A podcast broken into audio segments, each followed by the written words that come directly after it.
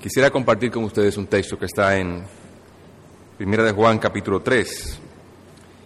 La quinta parte, y es, si Dios así nos asiste, sería la última de una serie de 5. Dice así la Escritura: Mirad cuál amor nos ha dado el Padre, para que seamos llamados hijos de Dios. Por esto el mundo no nos conoce, porque no le conoció a Él. Amados, ahora somos hijos de Dios y aún no se ha manifestado lo que hemos de ser.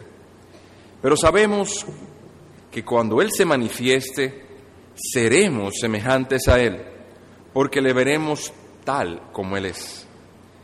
Y todo aquel que tiene esta esperanza en Él, se purifica a sí mismo, así como Él es puro.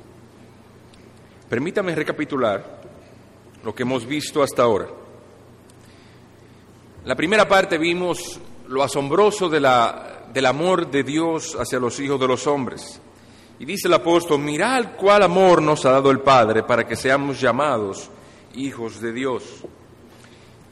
Cuán grande es este amor que nosotros, siendo sus enemigos, provocándolo cada día, Dios nos ha concedido de ver su amor. No ver su justicia, no ver su indignación y su ira en el infierno, sino cuando aquí aún había tiempo. Dios envió a Jesucristo, y nosotros hemos visto al crucificado por los ojos de la fe, por la influencia de su Espíritu. Mirad cuál amor nos ha dado el Padre. Es un amor que nos llena de asombro, nos llena de éxtasis al contemplar la gloria que Él manifiesta en esa cruz. Dios nos ha dado su misericordia y nos provee cada día de comida, nos da salud, nos da alimento, nos da casa. Nosotros mereciéramos estar 24 horas, 7 días a la semana, afligidos, entristecidos y en sufrimiento. Y Dios nos ha dado que no sea de ese modo, sino que la aflicción y el sufrimiento que tengamos aún repercute en misericordia y gloria para nosotros, en crecer en santidad, en asemejarnos a Jesucristo. Por eso dice el apóstol: mirad cuál amor nos ha dado el Padre. Pero viendo esa gloria y ese éxtasis, ¡wow! ¡Qué bien, apóstol! Está muy bien, pero nosotros estamos bajo sufrimiento. ¿Cómo es que si hay un amor tan grande que se ha manifestado para con nosotros, cómo es que nosotros tenemos tanto sufrimiento? ¿Cómo es que los demás nos rechazan? Que Dios permite que los demás lleguen a nosotros para burlarse de nosotros, para rechazarnos, para echar por tierra nuestras palabras, nuestras personas, para violar nuestras propiedades y reírse de nosotros. Y dice el apóstol, respondiendo a esta pregunta: ahora somos hijos de Dios, pero aún no se ha manifestado lo que hemos de ser. Entonces, vimos que él entonces pasa a anticipar una objeción natural que en el corazón surge cuando vemos tanta maldad, tanta injusticia hacia aquellos que hacen el bien. Dice: somos hijos de Dios, pero aún no se ha manifestado lo que hemos de ser.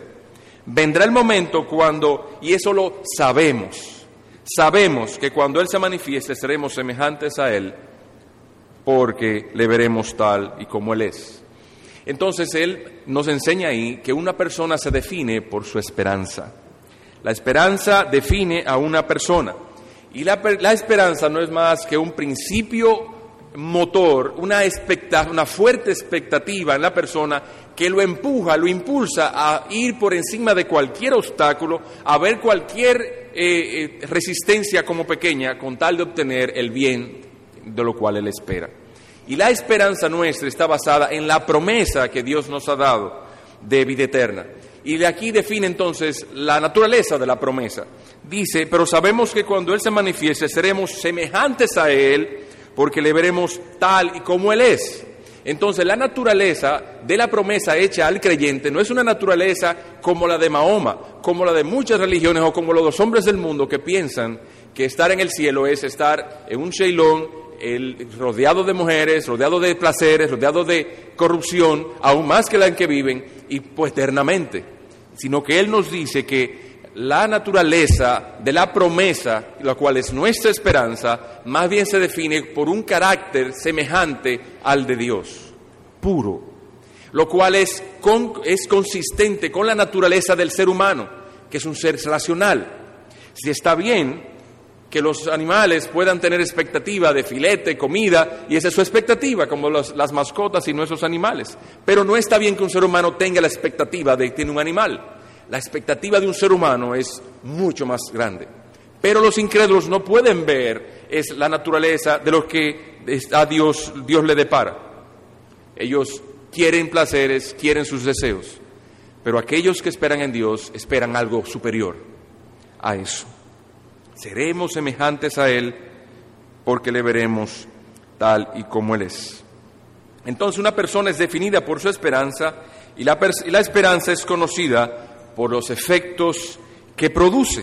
Y vimos esa parte en que esa esperanza, dice, todo aquel que tiene esa esperanza en Él se purifica a sí mismo, así como Él es puro. Y esos efectos son valorados en términos del modelo a que nos asemeja. Nos asemeja a Él, así como Él es puro. Entonces, es claro en el texto que la esperanza es un principio transformador. Una esperanza que no transforma es una esperanza muerta. Y una esperanza muerta no solamente no transforma, tampoco consuela, tampoco guía, tampoco estimula, tampoco nos lleva al consuelo de nuestras almas.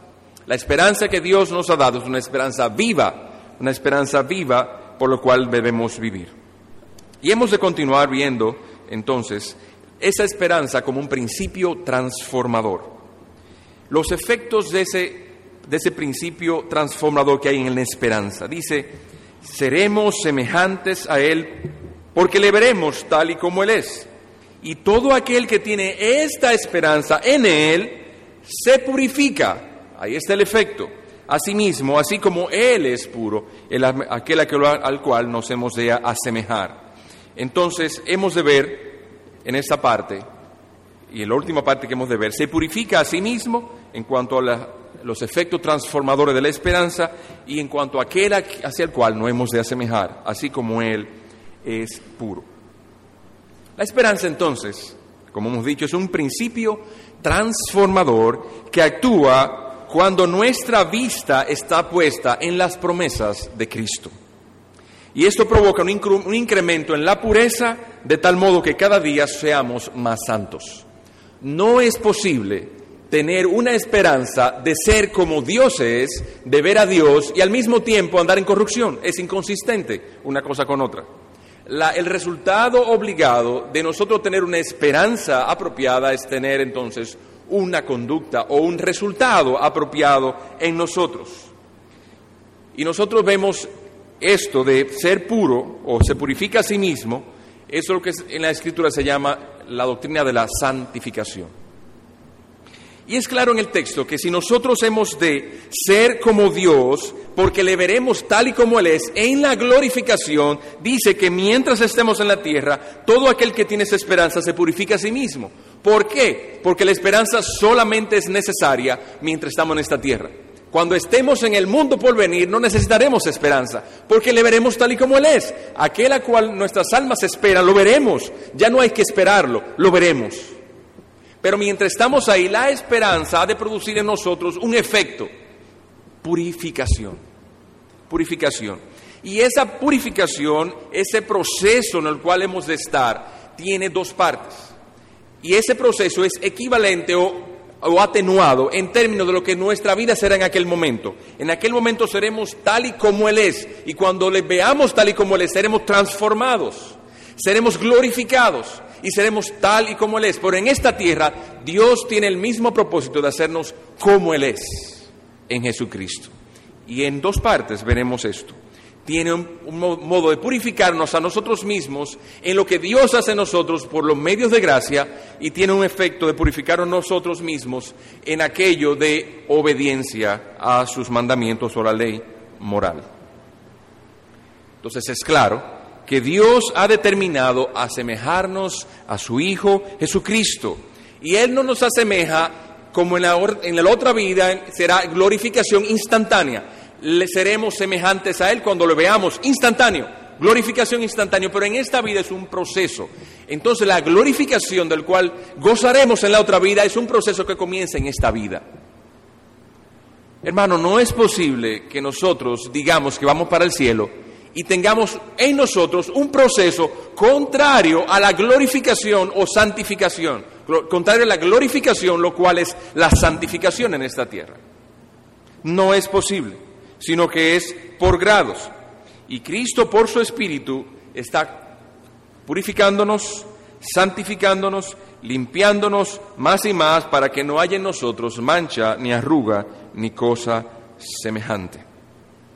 Nuestro texto dice entonces, el que tiene esta esperanza en Él se purifica a sí mismo, así como Él es puro.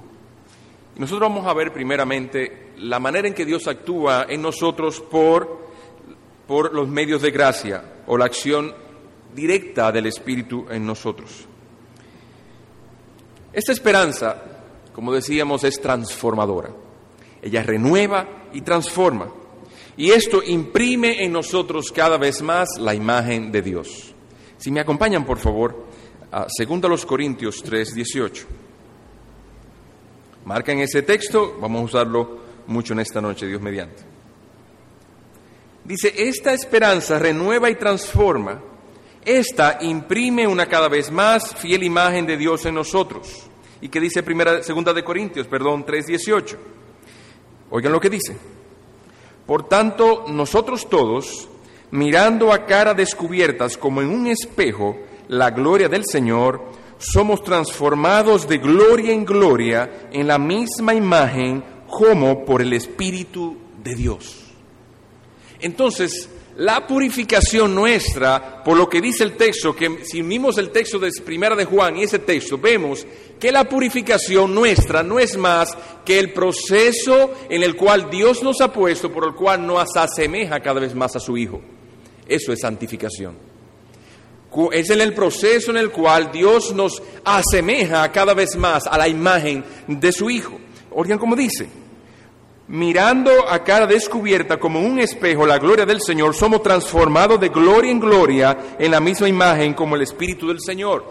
Simplemente el simple mirar la gloria del Señor es un instrumento por el cual Él nos transforma, nos modifica, nos renueva constantemente. Y dice el texto, mirando. Entonces Dios abre los ojos de nuestro entendimiento para que por fe veamos la gloria de Cristo. Y esa actividad de Dios en nosotros produce resultados dramáticamente contrarios a la actividad del diablo en nosotros. La actividad del diablo en nosotros, según 2 Corintios 4:4, es cegar el entendimiento nuestro, mientras que la actividad de Dios en nosotros es develar y abrir nuestros ojos cada vez más. Es totalmente contrario y totalmente diferente. Son mutuamente excluyentes. Entonces es claro aquí que nosotros debemos ver a Dios en algún grado. En algún grado debemos ver a Dios. De otro modo no habrá ninguna transformación en nosotros. No podremos asemejarnos a Dios a menos que en algún grado nosotros veamos la gloria de Dios, por lo que dice nuestro texto. Y quizá uno pudiera preguntar, ¿y en qué forma puede Dios ser visto? ¿En qué forma? Bueno, veamos algunas de las modos en las cuales las Escrituras mencionan. Primeramente, Dios no puede ser visto físicamente, porque no hay hombre que vea a Dios y viva. Isaías 6:2-5 dice que cuando él tuvo la visión de Dios, dice que sus faldas llenaban el templo y él vio los serafines frente a Dios con 6 alas. Con uno tapaban sus pies, con uno volaban, con un par volaban, con uno tapaban sus pies y otro tapaban su rostro. No podían ver la gloria de Dios. Los serafines quiere decir seres incandescentes, seres encendidos. Así que nosotros, si intentáramos acercarnos a Dios, seríamos incinerados mucho antes de siquiera llegar a acercarnos a Dios. Seríamos incinerados. Y los serafines cubren su rostro, no pueden ver la gloria de Dios. Así que no podemos ver a Dios físicamente en lo que estamos hablando, de la gloria que estamos hablando. ¿De qué otro modo podemos ver a Dios? En la manifestación de su poder en la creación. Esta esta manera de ver a Dios está designada más bien para darnos convicción que para darnos conversión. Dice la Escritura que los cielos cuentan la gloria de Dios, el firmamento anuncia la obra de sus manos. Pero en Romanos 1:18 dice que la ira de Dios se ha manifestado sobre la tierra y Dios más bien deja a los hombres sin excusa por haber manifestado su poder en la creación. Así que cuando Dios devela su poder y nos quedamos extasiados ante la gloria de Dios en todo lo que Él manifiesta en su creación, hermosura, bondad, magnificencia, majestad, poder, todo es manifestación de atributos en la creación, quedamos sin excusas, pero es imperfecto para llevarnos a Dios. Entonces no podemos ver a Dios físicamente, ni en la manifestación de la creación, y en la ley, en los 10 mandamientos. En la ley de las obras, ¿podemos ver a Dios? Por eso solamente conocemos su ira. Porque el ver a Dios en su ley produce ira. Según Gálatas 3:10 dice, porque todos los que dependen de las obras de la ley están bajo maldición. Pues escrito está, maldito todo aquel que no permaneciera en todas las cosas escritas en el libro de la ley para hacerlas. Y Romanos 4:15 dice, pues la ley produce ira. Pero donde no hay ley tampoco hay transgresión. La ley produce ira. Así que cuando alguien, tu amigo que estás aquí, te quieres acercar a Dios o ver a Dios en los 10 mandamientos, en la ley moral, cumpliendo la ley que está ahí, lo que está buscando es ira de parte de Dios. Entonces no podemos ver a Dios físicamente, no es posible ver a Dios y vivir. No podemos ver a Dios en su creación plenamente, no podemos ver a Dios en su ley, porque conocemos ira por ahí. ¿Dónde vemos a Dios entonces? Por fe a través de Cristo y su Evangelio. Vayan conmigo a Juan 1:18. Dice Juan el Bautista, a Dios nadie le vio jamás. El unigénito Hijo que está en el seno del Padre, Él le ha dado a conocer. Cristo entonces le ha dado a conocer. Y entonces, ¿cómo yo voy a conocer a Dios si yo no he conocido al Señor Jesucristo? Segunda de los Corintios 4:4. Dice, en los cuales el Dios de este siglo cegó el entendimiento de los incrédulos, para que no les resplandezca la luz del Evangelio, de la gloria de Cristo, el cual es la imagen de Dios. Entonces, la manera en que nosotros podemos conocer a Dios, en que nosotros podemos ver a Dios, es a través de Jesucristo, el único medio. Pero a través de Jesucristo, Él en la manifestación de la gloria de Jesucristo en su Evangelio. No hay otro modo de nosotros poder conocer a Dios sino a través de Cristo en su Evangelio, o a través del Evangelio de Cristo. Ese Evangelio es aquel espejo a través del cual podemos ver la gloria del Señor en la faz de Jesucristo y ser cambiados a su semejanza. Ser llevados de gloria en gloria. Y aquí es manifestado grandemente el poder de Dios cambiando el corazón de los hombres. Dios cambia entonces el corazón de los hombres. Y debemos ver a Dios en Jesucristo, en alguna manera, en su Evangelio, para nosotros poder llegar a ser transformados de algún modo. Dios es glorioso en sí mismo. Y así que aquellos que se llegan a Él, la gloria de Dios, comunicada a través del Evangelio de Cristo y su Espíritu en nosotros, nos va transformado de gloria en gloria. Entonces, ciertamente, toda comunión con Dios resulta en alguna asimilación de gloria de su parte, lo cual hace que nos transforme continuamente. Vamos a Primera de Juan 3:2, o por favor, otra vez. Dice, pero sabemos, en la segunda parte de 3:2, que cuando Él se manifieste seremos semejantes a Él, porque le veremos tal y como Él es. Y todo aquel que tiene esta esperanza, entonces la esperanza viene a ser como el medio, la manera, la conexión en la cual nosotros y Dios nos conectamos. Esa esperanza provoca en nosotros una transformación. Y esa transformación viene de la asimilación de la gloria de Dios en nosotros, el tener comunión con Dios, siendo un Dios y un ser tan glorioso, el hecho de tener comunión y contacto con Dios, en alguna manera comunica a nosotros gloria que nos hace transformar. Por eso leímos que nos transforma y nos lleva en transformación o gloria en gloria por medio de su Espíritu. Esto es claro en su punto final cuando estemos en gloria, la total glorificación. Pero el proceso en el cual estamos también es válido. Cuando le veamos tal y como Él es, nosotros seremos totalmente glorificados y transformados. Pero aquí nosotros somos llevados de gloria en gloria. Y así nosotros, y es lo que resulta claro aquí, que esa asimilación de la gracia de Dios en nosotros nos transforma como resultado de nuestra comunión con Él en el Espíritu. Vamos otra vez, por favor, a Segunda los Corintios 3:18. Vamos entonces a unir en nuestra mente esos dos textos. Primera de Juan 3:2, la segunda parte, y Segunda los Corintios 3:18. Primera de Juan 3:2 dice: aún no se ha manifestado lo que hemos de ser, pero sabemos que cuando Él se manifieste, seremos semejantes a Él, porque le veremos tal y como Él es.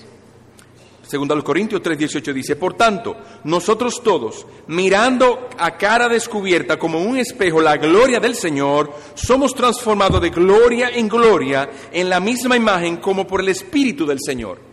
Es cierto, allá vamos a ser totalmente glorificados, pero mientras estamos aquí, la visión indirecta de Dios en la imagen de su Hijo, en el Evangelio del Señor Jesucristo, provoca una asimilación de gloria que nos transforma constantemente.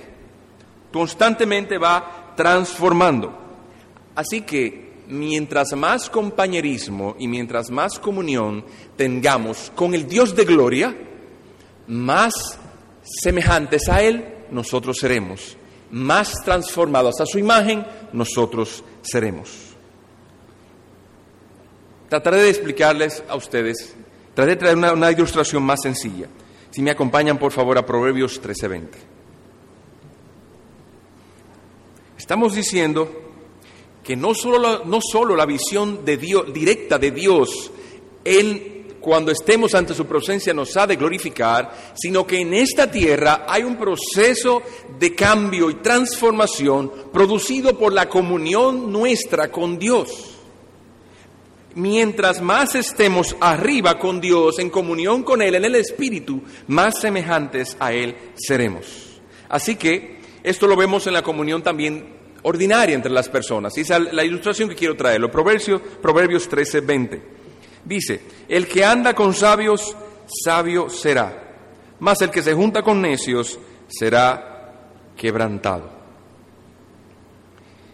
Pregunta: ¿cómo es aquel que se junta con sabios? Eventualmente será sabio. ¿Cómo es aquel el resultado de la comunión con los necios, el andar con necios?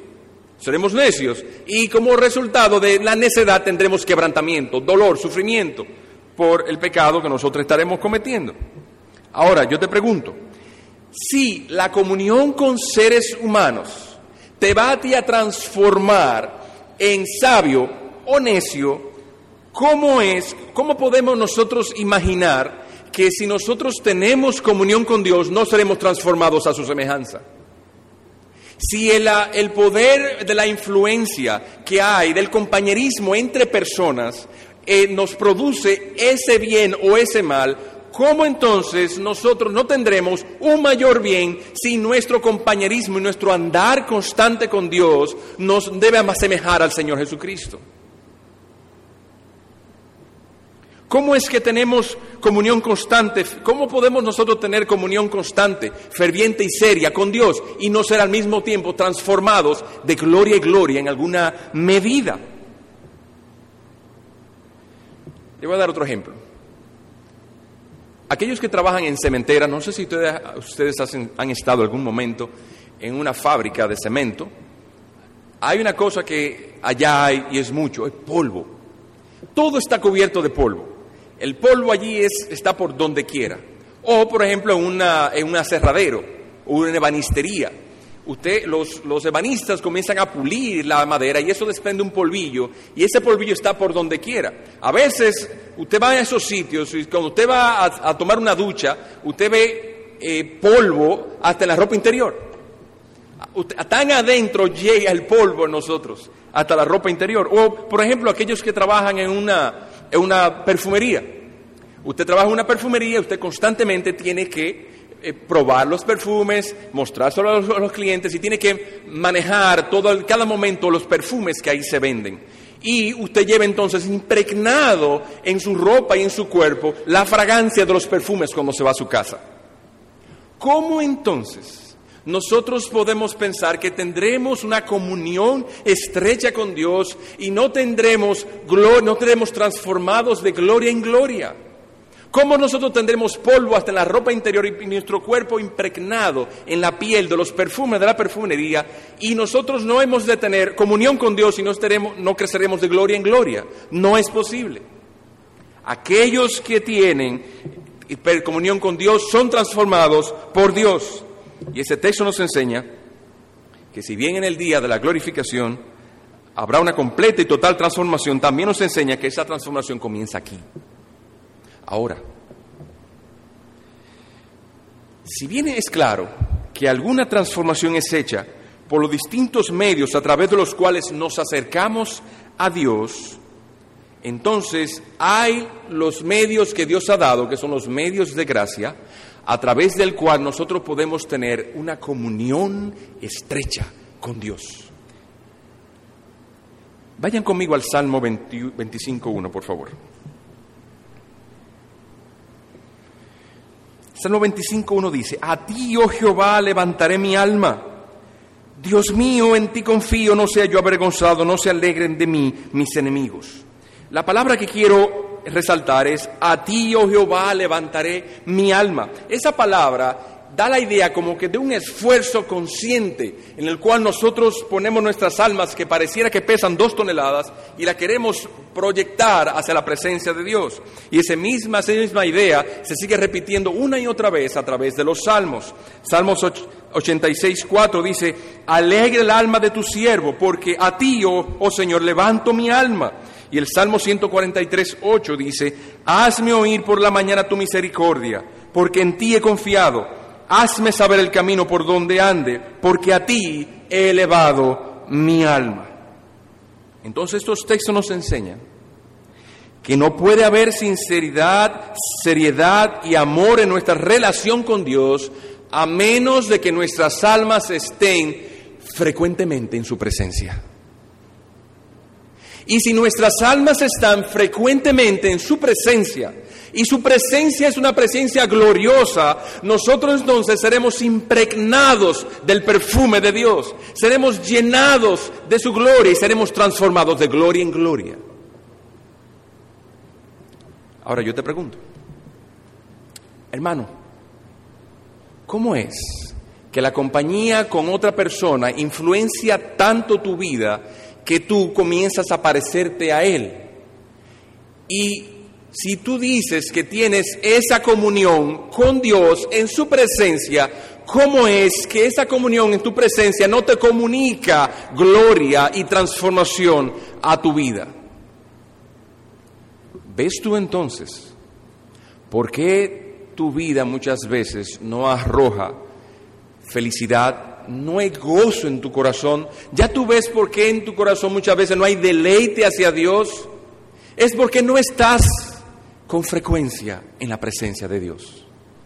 Porque si nosotros estamos en compañerismo con Dios, estamos delante de Él, nuestras almas deben ser transformadas y llevadas de gloria en gloria. La oración es en un sentido un acto de compañerismo con Dios, un compañerismo espiritual. Y así es llamado. Vayan conmigo a Job 22:21. Dice Job 22:21: Vuelve ahora en amistad con él y tendrás paz, y por ello te vendrá bien. A Job hablando de Dios. Esa palabra amistad en la traducción del inglés es familiarizarse. Se podría leer entonces de esta manera: Vuelve ahora en familiaridad con Él y tendrás paz. Entonces, la oración es un acto de compañerismo espiritual con Dios, en el cual nosotros nos relacionamos, nos familiarizamos y nos amistamos con Dios. Pero para nosotros familiarizarnos y amistarnos, necesita tiempo. Necesita ir muchas veces a su presencia. Y así es llamado también en Isaías 26:16. Visitar a Dios, buscar de Dios. Dice así: Jehová en la tribulación, buscad a Jehová en la tribulación, o en la tribulación buscaron a Jehová. Le visitaron, derramaron oración cuando los castigaste. Isaías 26:16. Entonces, es necesario que para nosotros tener una comunión estrecha con Dios, tengamos frecuentes visitas de compañerismo espiritual con Dios, que nos familiaricemos con Él, que nosotros tengamos comunión con Él. Y cuando nosotros tenemos una estrecha comunión con aquel que es glorioso, nuestras almas son transformadas de gloria en gloria. ¡Oh, qué gloriosa verdad es esta, hermanos! ¿Qué gloriosa verdad es esta? Que nosotros desde esta tierra, nosotros podamos tener comunión con el Altísimo. Siendo nosotros pecadores, siendo nosotros malvados, malos pensamientos, malos actos, malas palabras, continuas. Nuestro temperamento se va constantemente. Somos desbocados en el hablar, nos airamos, nos incomodamos muchas veces sin causa. Tenemos malicia. Tenemos maldición en nuestra boca y con ella alabamos a Dios también. Sin embargo, Dios en su misericordia nos ha dado un medio de gracia para que en Cristo, nosotros por este glorioso evangelio, nosotros subamos a su presencia en compañerismo con Él a través del Espíritu de Cristo y seamos entonces, por ese compañerismo y ese contacto frecuente con Él, seamos asemejados cada vez más a su semejanza. Por eso dice el apóstol: y todo aquel que tiene esa esperanza se purifica a sí mismo, así como Él es puro. Entonces nosotros somos purificados cuando nosotros hacemos uso de la oración. Oh, hermanos, la oración entonces no es un mero balbuceo de labios. La oración entonces no es un mero ir a un closet o punchar tarjeta todas las mañanas o en la noche y nos vamos y ya oré y ya pues yo estoy tranquilo en mi conciencia porque hice lo que tenía que hacer. No, la oración no es esa la que nos enseña Dios. La oración que nos enseña Dios es aquella oración que impregna nuestras almas del olor del conocimiento de Cristo. Es aquella oración que Dios por su Espíritu nos da consuelo, nos da estímulo, nos hace ver aún las peores adversidades y sufrimiento, las hace ver como pequeñas. Esas montañas de resistencia y obstáculo para hacer su voluntad, nosotros venimos a verla como simples escalones para subir más cerca de Él. No, hermano, la oración no es simplemente ir a Dios y balbucear palabras. La oración es derramar nuestras almas ante Dios. Y no salir de su presencia hasta que no nos bendiga, hasta que no seamos afectados. En el caso de Jacob le fue dado un golpe, se descoyuntó su muslo. En el caso de Moisés brilló su rostro. No queremos hacer nada, no tenemos la expectativa de que nada de eso ocurrirá, pero sí tenemos esa expectativa de que Dios, cuando tenga comunión con nosotros el día de hoy, nos transforme de gloria en gloria, nos acerque a Él. Nada que nuestra comunión con Él sea cada vez más estrecha, más cercana, que seamos más amigos de Dios, más cercanos a Dios, más familiares con Dios. Y como el compañerismo con un ser tan glorioso transforma, entonces nuestras almas serán llenadas de gloria. Nuestras almas descansarán en paz. El consuelo nos llenará plenamente. Y nos deleitaremos en Dios. Oh, hermanos, la próxima vez que vayas a la presencia del Señor, no vayas con un espíritu frío, no vayas con un espíritu inerte, no vayas con indiferencia, no vayas como distraído. Ten en cuenta que te estás acercando y estás subiendo tu alma a la presencia del Dios Altísimo. Hay algunas personas de los hermanos que dicen: pero es que yo siento como que la oración mía no sube del techo. No sube del techo mi oración. Ve en arrepentimiento a Dios y órale a Dios. Señor, hay algo en mí que me impida tener comunión contigo. Yo quiero, yo anhelo esa comunión que el salmista dice que tiene contigo, que lo llena de gozo, lo llena de aliento, lo llena de consuelo en momentos de tribulación, como estaba pasando el rey David. Oh Señor, haz que mi comunión contigo en esta mañana me llene de tu gloria y yo sea transformado en esta mañana en un ser más semejante a tu Hijo Jesucristo. Hay otros medios de gracia por el cual podemos tenernos más comunión con Dios. La predicación de la palabra, por ejemplo. Pero es un momento en el cual otro habla en nombre de Dios.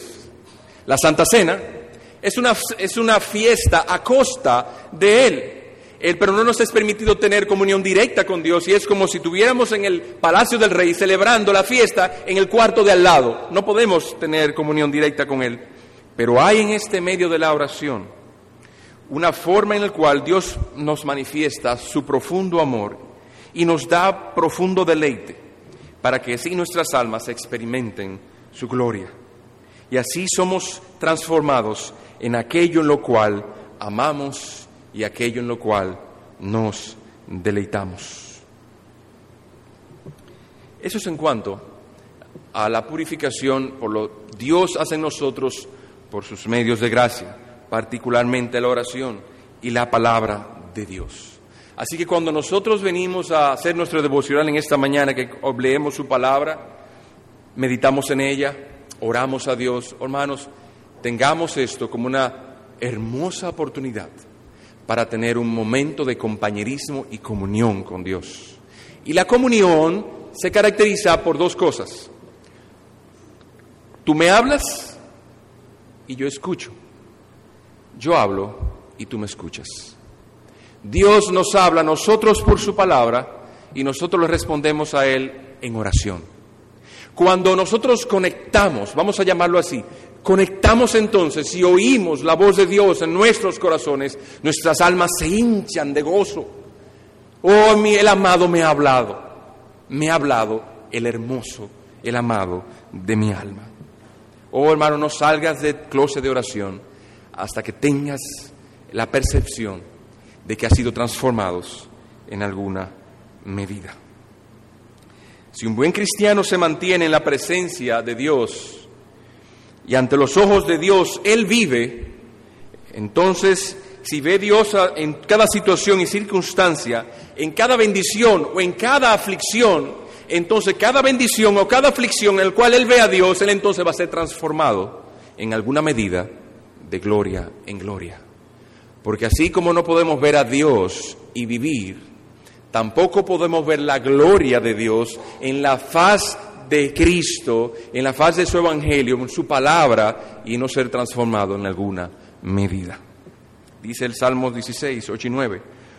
A Jehová he puesto siempre delante de mí, porque está a mi diestra, no seré conmovido. Se alegró por tanto mi corazón, y se gozó mi alma. Mi carne también reposará tranquila. ¿Cuál es el secreto de que los héroes de la fe los estaban aserrando, los estaban torturando, estaban saqueando sus bienes, violando a sus mujeres, matando a sus niños, y ellos aún no perdían la cabeza de desesperación? Oh, que ellos habían puesto al Dios de gloria a su diestra, por lo cual reposaba su alma tranquila, y su espíritu en gozo, y su carne reposaba confiadamente. Hemos visto entonces la transformación que produce Dios en nuestros corazones a través de los medios de gracia o la vista de su gloria o el compañerismo con Él a través de los medios de gracia. Pero también hay otra manera en la cual, o una segunda parte en la cual Él actúa. Si van conmigo, por favor, a Primera de Juan 3:3. Dice, y todo aquel que tiene esta esperanza en Él, se purifica a sí mismo, así como Él es puro. Entonces, aquí hay una purificación de lo cual no es Dios que la hace, Dios es que produce toda la purificación, pero Dios como agente no es quien interviene, sino que nosotros debemos intervenir directamente, o se espera en el Evangelio que nosotros tengamos parte activa en eso. Dice, y se purifica a sí mismo, así como Él es puro. Entonces, nosotros tenemos que hacer una parte. Vamos a Primera de Pedro 1:22. Vamos a ver un poco más claro lo que nos dice aquí el apóstol. Dice, Primera de Pedro 1:22, habiendo purificado vuestras almas por la obediencia a la verdad, mediante el Espíritu. Es claro. Dice, habiendo purificado vuestras almas por la obediencia. Entonces lo que el apóstol Juan está aquí y dice, aquel que tiene esta esperanza se purifica a sí mismo. Entonces, ¿cómo yo me purifico a mí mismo? Dice Pedro, por la obediencia. ¿Por la obediencia a qué?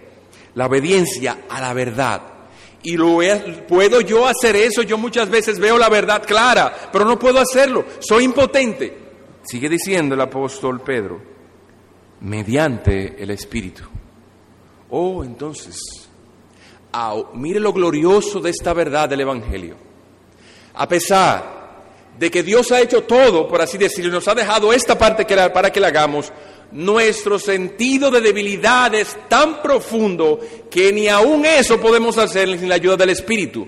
Oh, maravillosa gracia, gracia de principio a fin, no por obras de la ley, para que nadie se gloríe, sino para que la gloria sea total y enteramente y completamente para Dios. ¿Cómo entonces yo me purifico a mí mismo? Por la obediencia a la verdad. Así la pureza de corazón abre camino para ver a Dios. Y viendo a Dios se abre camino para más pureza de corazón. Vamos a repetirlo. Nosotros, a medida que obedecemos la verdad del Evangelio, se abre un camino para nosotros, para ver a Dios, porque somos más puros. Aquel que tiene esa esperanza se purifica a sí mismo. Entonces esa purificación es la obediencia a la verdad, y mientras más obedecemos, más claro vemos a Dios. Dios se manifiesta más claro en nosotros. De otro modo, la parte contraria, lo que dice en Efesios, no contristéis al Espíritu Santo. Así que a medida que nosotros pecamos y desobedecemos a Dios, el Espíritu de Dios se aleja de nosotros y nosotros no vemos a Dios, no podemos ser purificados. Pero a medida que obedecemos la verdad, nosotros somos cada vez más purificados. El purificarnos por la obediencia abre camino para ver más a Dios, y el ver más a Dios abre más camino para que seamos estimulados a ver más a Dios otra vez. Es un círculo virtuoso, como decía el pastor Núñez. Tercera de Juan 11 dice, amado, no limites lo malo, sino lo bueno. El que hace lo bueno es de Dios, pero el que hace lo malo no ha visto a Dios. Una visión seria de Dios en nosotros debe obligadamente, indefectiblemente, hacer cambios en nuestro corazón. ¿Y a qué usted se refiere cuando usted dice obediencia a la verdad? Vamos a verlo un poco más detalles en Colosenses 3:3. Dice así la Escritura. Lo voy a leer desde el 3, desde el 1. Colosenses capítulo 3, versículo 1. Si pues habéis resucitado con Cristo, o sea, si eres creyente, buscad las cosas de arriba, donde está Cristo sentado a la diestra de Dios. Poned la mira en las cosas de arriba, no en las de la tierra. ¿A qué se está refiriendo? Está hablando otra vez de la esperanza. La esperanza es lo que me hace que yo ponga la mira en las cosas de arriba, aquellas en las cuales yo espero. Aquel que tiene esa esperanza se purifica a sí mismo, así como Él es puro. Poned vuestra vista en las cosas de arriba, donde está Cristo. Porque habéis muerto y vuestras vidas están escondidas en Cristo Jesús. Cuando Cristo, vuestra vida, se manifieste, entonces vosotros también seréis manifestados con Él en gloria. Otra vez la referencia a la esperanza. Cuando Él se manifieste, vosotros también seréis manifestados. Entonces nosotros tenemos una conexión directa entre la esperanza y la obediencia o la purificación y la santificación. Versículo 5. Si es así, entonces, si tú tienes esa esperanza y tú te estás purificando a sí mismo como Él es puro, entonces, haced morir pues lo terrenal en vosotros. Fornicación, impureza, pasiones desordenadas, malos deseos, avaricia, lo cual es idolatría. Entonces, Dios purifica, nos purifica por la obediencia a la verdad. Cada vez que nosotros hacemos morir lo terrenal en nosotros, estamos haciendo obedecer, estamos haciendo valer la voluntad de Dios en nosotros. Estamos haciendo morir o hacer morir en nosotros lo terrenal es equivalente a purificar nosotros mismos, y ambos es impulsado por la esperanza que tenemos de ver a Cristo en gloria. ¿Se ve? Entonces, tenemos dos maneras en las cuales Dios actúa en nosotros. Dios por los medios de gracia y actúa en nosotros por la obediencia en nosotros. Entonces, la palabra de Dios es aquella que Él ha revelado para salvación en nosotros y aquella a la cual nosotros debemos obedecer para purificación de nuestras almas. Segunda de los Corintios 4:4, vamos allá. Lo voy a leer desde el 3. Pero si nuestro evangelio está encubierto, entre los que se pierden está encubierto, en los cuales el Dios de ese siglo cegó el entendimiento de los incrédulos para que no les resplandezca la luz del evangelio de la gloria de Cristo, el cual es la imagen de Dios. Como explicaba el pastor Piper magistralmente sobre ese texto, la señal de que los hombres son incrédulos y que están bajo condenación es que no pueden ver el evangelio de Cristo, no pueden ver gloria en Cristo. Pero en cierto modo, hay una acción de Satanás constante sobre el Hijo de Dios que quiere estropear la transformación de gloria en gloria del Hijo de Dios en la semejanza de Cristo.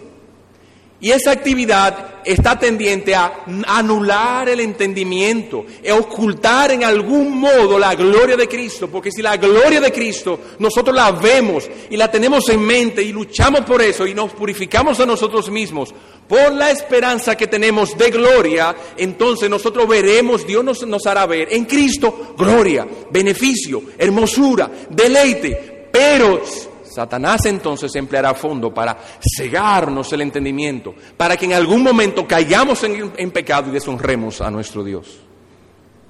Oh hermanos, ¿cómo nosotros podremos evitar eso? Hemos de orar fervientemente a nuestro Señor. Oh Señor, aleja el maligno de nuestras vidas. Ten misericordia de nosotros. Oh Señor, yo quiero obedecerte. Hemos de clamar, como también decía Pablo en el capítulo 7 de Romanos. Porque lo que quiero, no entiendo, eso hago. Y cuando quiero hacer lo bueno, encuentro esta ley en mis miembros, que el pecado está en mí. Entonces, Dios nos ha dado que nosotros podamos purificarnos a nosotros mismos por la obediencia a la verdad, haciendo morir lo terrenal en nosotros, negándonos a nosotros mismos al pecado, crucificando la carne con nuestras pasiones y deseos. Y por esa obediencia a la verdad somos purificados por su Espíritu. Y por esa acción del Espíritu somos asemejados a la imagen de Cristo. Y somos entonces llevados de gloria en gloria por la actividad del Espíritu, tanto por los medios de gracia, por la obediencia que Dios nos ha dado tener a su evangelio. Y por esas dos poderosas columnas, impulsándonos a nosotros hacia adelante, echando hacia adelante por la esperanza de gloria que nos ha dado en Jesucristo. Oh hermanos, ruégale al Señor que por un lado te dé una visión exacta, una buena visión, una visión clara de la hermosura de Cristo, de ver su gloria, clara delante de ti, que eso se manifieste en ti, en la oración, en tu comunión con Dios diaria, que cuando tú vengas a oír la palabra sea claro para ti, que cuando vengas a la Santa Cena sea clara la comunión que tienes con el cuerpo, pero también no podrás disfrutar de esto a menos que tú hagas morir lo terrenal en ti, porque la gente común en ambas partes es el Espíritu de Cristo. Y el Espíritu de Cristo, por lo que vimos en Efesios, se contrista cuando nosotros complacemos la carne. Así que, si nosotros matamos la carne, si nosotros nos negamos a nosotros mismos, si nos perfeccionamos por la obediencia a la verdad del Evangelio, en dependencia del Espíritu, en oración, tendremos comunión con el Dios glorioso, y esa comunión nos transformará y nos llevará de gloria en gloria. Vamos a un punto de aplicación y con eso terminamos. Hermano, ¿cómo está tu vida de oración? A veces vienen a los pastores: pastor, yo no tengo gozo en mi corazón, ya yo he perdido el primer amor, no veo gracia, me voy de una vez porque no quiero comunión con los hermanos, me causa cierto rechazo, no me siento como a gusto quedándome al hablar con ellos. La Biblia se me ha hecho blanco y negro, no veo vida en ella. Yo he leído la Biblia muchas veces, pero veo como cada vez me habla menos. Hermano, ora estas palabras al Señor: examina, oh Dios, mi corazón, prueba mis pensamientos y ve si hay en ellos camino de perversidad, y guíame en el camino eterno. Porque quizás la razón de esto es que el Espíritu Santo se ha contristado en ti. Pero pastor, yo no me acuerdo haber hecho ningún pecado escandaloso, ni dice, pero no es que un pecado escandaloso. No hay necesidad de tener un pecado escandaloso para que el Espíritu se contriste. El Espíritu se contrista cuando Cristo y Dios no es lo primero en tu vida. Cuando tú comienzas a mudar lo primero en tu vida, que es Dios, el deleite en Dios, educar a Dios constantemente, y lo mudas en una criatura, lo mudas en la moda, lo mudas en ver las cosas del mundo, cuando las cosas te nublan, entonces tú no ves a Dios, no ves hermosura en Él. Oh, con cuánta razón ora el proverbista que dice: dos cosas te he pedido, aleja vanidad de mí, aleja la vanidad de mí. Entonces la vanidad en nuestras mentes, el ver las cosas creadas como un medio de satisfacción para nuestras almas, es un poderoso obstáculo para que nosotros veamos a Dios. Ve a Dios entonces en arrepentimiento y dile: Señor, yo quiero verte. Abre mis ojos, oh Cristo. Niégate entonces al pecado y pídele a Él la gracia por su Espíritu para que tú hagas morir lo terrenal en ti. Cuando nosotros seguimos lo terrenal, lo de la tierra, somos terrenales. Cuando seguimos lo del mundo, somos mundanos. Cuando seguimos la corrupción, somos corruptos. Cuando seguimos el amor de Dios, somos piadosos. ¿Qué estás buscando en tu vida? Esa es la pregunta. ¿Detrás de qué andas tú? Por eso dice el apóstol Pablo: poned vuestra vista en las cosas de arriba, donde está Cristo. Entonces, si tu vida de pureza y santidad está muy tenue, está debilitada, entonces, y eso está conectada a la esperanza, por lo que vimos en Primera de Juan 3:3, el que tiene esa esperanza se purifica a sí mismo. Entonces la esperanza que tú tienes de la gloria, de ver a Cristo, de ver su segunda venida, de estar con Él, entonces se ha desvanecido en alguna medida. Y tú no estás viendo la gloria de Cristo en ninguna medida, de tal modo que eso te transforma. Si los harineros muchas veces, para matar la hierba mala, lo cubren con un plástico negro. Lo que mata muchas veces la hierba no es el plástico, el calor del plástico, es la oscuridad. Porque cuando la hierba percibe o recibe los rayos del sol, de vida del sol, entonces ellas viven. Asimismo, cuando Satanás ha hecho cubrir de algún modo y nos ha oscurecido el entendimiento para que no resplandezca la luz del Evangelio de Cristo, lo cual la imagen de Dios, muchas veces la razón por la cual se debilitan nuestras almas, se marchitan las energías de ellas, es porque Satanás en alguna medida ha cubierto la gloria de Dios y nuestras almas no son beneficiadas. ¿Qué debemos orar? Oh Señor, usa tu palabra. No me dejes en la oscuridad de mis razonamientos, en la oscuridad de mi mente. En Romanos dice que Dios oscureció el entendimiento de ellos para que no resplandeciera la luz de Cristo, y Él los dejó a un espíritu o una mente reprobada. He aquí, si Dios hace resplandecer tu rostro sobre ti, he aquí tú serás bendecido, serás beneficiado. Que Dios conceda eso en tu corazón, que toda cortina de mundanalidad, toda cortina de carnalidad, toda cortina de deseos de este mundo sea quitada y tú veas la gloria del Señor y sea transformado de gloria en gloria. Que tu alma se beneficie, tu alma se deleite. Que cuando vengas en oración tu alma se llene de gozo y regocijo en el creer y en el ver en aquel que ama tu alma. Amigo que estás aquí, eso nos deja te deja a ti en una situación muy difícil. Porque si en los creyentes tenemos tanta dificultad, como dice la Escritura, con dificultad nos salvamos, ¿qué será de ti? Cuando el Dios de este siglo ha oscurecido tu entendimiento para que no te resplandezca la luz de Cristo. Eres un árbol seco, una hierba marchita, donde no hay vida y no puede haberla. Estás muertos en tus delitos y pecados. Pero he aquí, hay una gloriosa promesa que Dios te da. Una oferta gloriosa en el Evangelio de Dios. Si tú vienes a Cristo y hoy le dices, Señor, yo he andado en oscuridad, en la tenebrosidad de mi mente. Todo lo que he buscado, a pesar de que he sido una persona moral y otros me elogian porque soy moral, he buscado solamente mi propio beneficio. Yo no he visto tu gloria, no veo hermosura en ti, no veo beneficio en ti, no veo deleite en ti. Oh, pero que tú me has mostrado, yo quiero verte. Pídele a Dios que abra tus ojos. Pídele a Dios que Él abra los ojos de tu entendimiento y quítale el velo que Satanás tiene ante tus ojos. ¿Y cómo se hace eso? Arrepentimiento. La manera de venir es confesando tus pecados. La manera el inicio del arrepentimiento es una consideración.